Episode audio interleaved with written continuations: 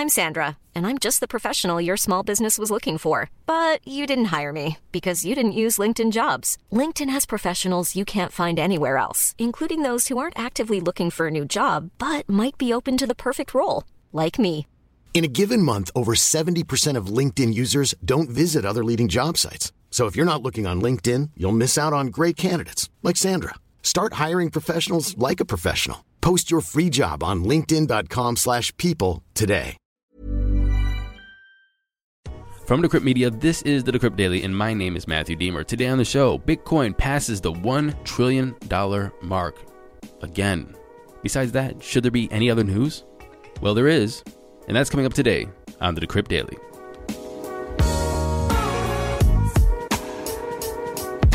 Good morning, everybody. Welcome to the show. Today is Wednesday, October 6, 2021. It is my parents' anniversary, which actually, let me explain. My parents divorced, but they remarried. They both remarried, but they got married on the same day, and which is totally weird. So I guess I have to say happy anniversary to mom and Andy and pops and Willa. Happy anniversary, y'all. I think it's been like 20 years for each of them. Anyway, this show's not about that. It's about those crypto prices. Here comes the money. Here we go. Money talk. And I'm recording this at 10:50 Eastern Standard Time. Bitcoin $54,283 up 9.4% in 24 or 30% in 7 days. We have crossed the 1 trillion dollar mark market cap. It feels good. It, it just feels right, you know. Actually, it feels a little low right now. I'm thinking we should be around 6 trillion, but we'll get there. We'll get there. Ethereum $3,581, up 5% in 24 or 22.7% in 7. Binance Coin $435, up a half percent in 24. Cardano $2.21, up 1.3%, and Tether's in the number 5 spot. Rounding off the top 10, we have XRP, Solana, Dogecoin, USDC, Polkadot, and that is the number 10 spot actually. I just sometimes just keep rambling on and keep going on without even paying attention to the job I'm supposed to be doing. Total market cap, we're at $2.27 trillion, a BTC dominance of 44.6%, and an ETH dominance of 18.5. And now it's time for Coin of the Day. And our coin today is number 981 on CoinMarketCap, high performance blockchain. I don't know why, but this random number generator just does not like to generate random numbers in the top 100. I don't think we have gotten one, have we? Anyway, HPB is the ticker, obviously. The price is 14.1 cents, up 2.5% in 24. Its market cap is 10.3 million. Fully diluted market cap is 14.1, and its circulating supply is 73 million HPBs. Total supply is 101 million. Where can you buy this stuff? Well, you can buy it on KuCoin and, of course, Gate.io, Indodax, and MEXC. So, what does a high performance blockchain do? So, I spent about a half hour actually reading through this and watching their videos, and I really, um, I'm going to try to summarize it for you because I'm not too sure. But here's what it looks like it looks as though they're trying to create a hardware software solution to scale the blockchain to make it a fast, efficient system. So, they make the hardware which has its own integrated chipset that allows the blockchain to work very efficiently. Um, I'm just going to read this for you. Our platform utilizes dedicated high end servers to the blockchain offload engine, which is abbreviated the BOE, hardware units. These chipsets are designed to increase security, accelerate the rate of which transactions are processed by reducing bottlenecks in the server.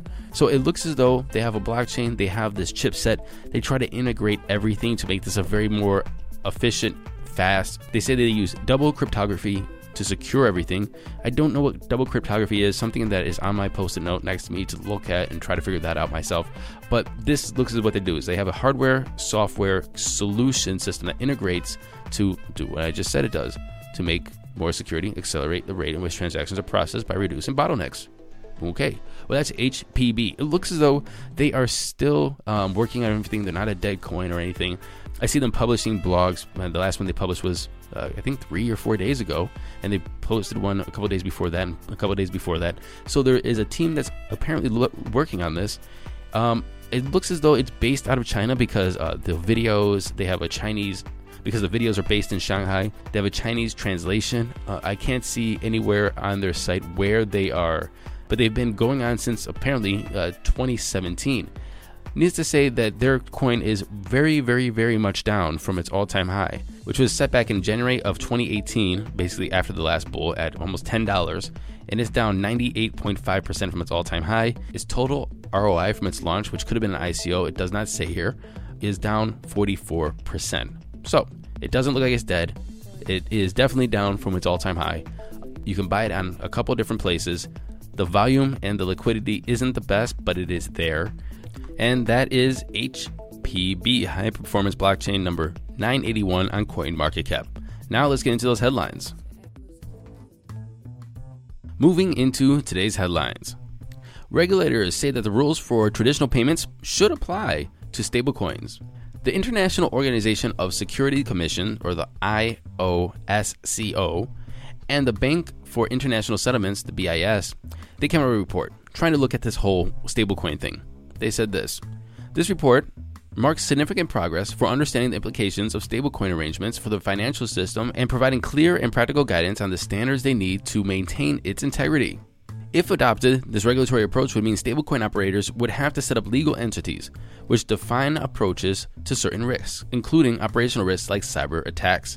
So the question is should stablecoins follow the same rules as traditional payments? I'm not too sure about that. I'm going to have to think about that. What do you think? Matthew Aaron at decrypt.co. Send me an email, let me know.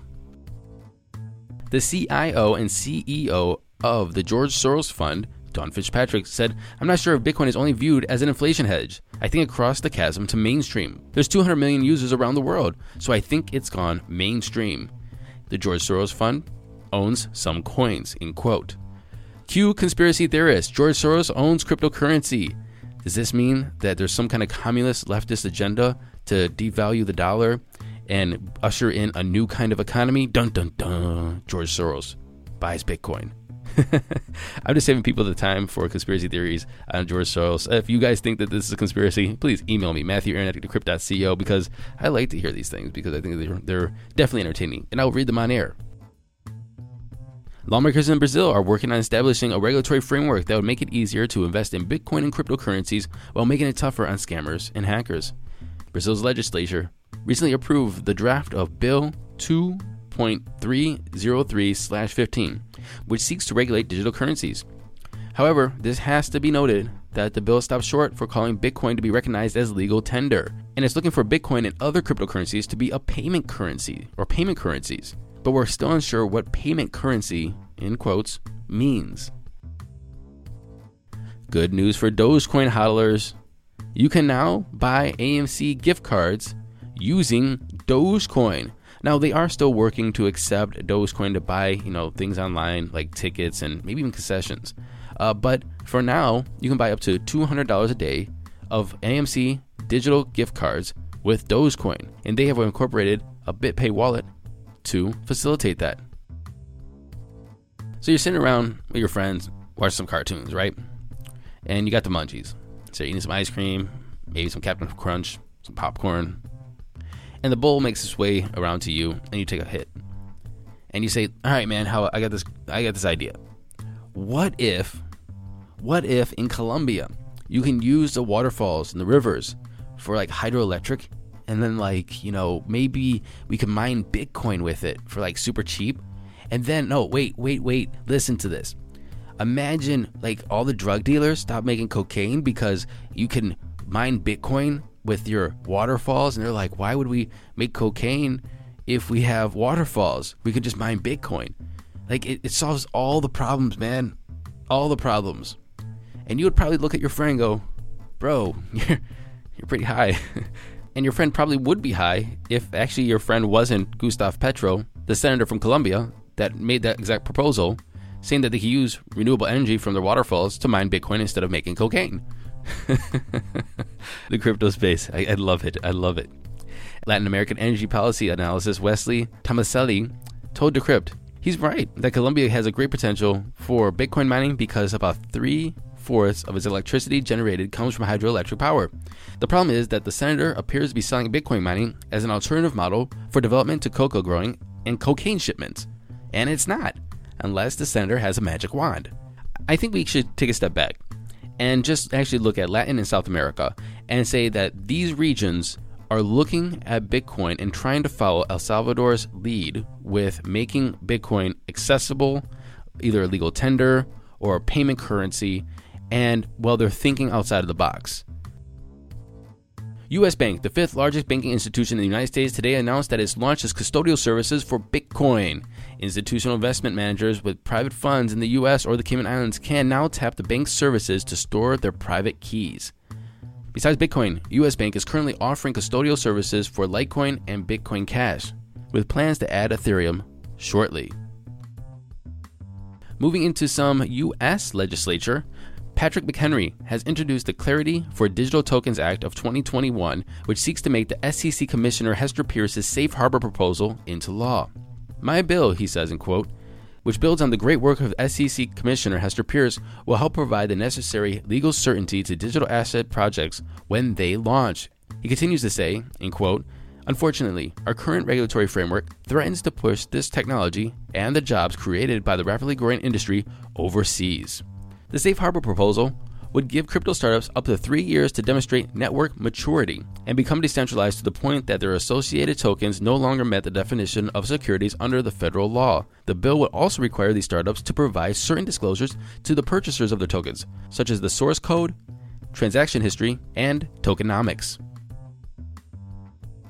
And finally, ThorSwap, a multi chain decentralized exchange powered by Thorchain, or Rune has secured $3.75 million in funding to continue scaling its development. That was a that was a quick and easy one, yeah.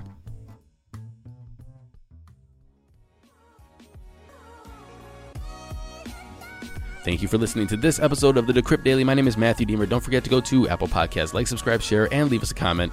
And until tomorrow, happy hodling, everyone.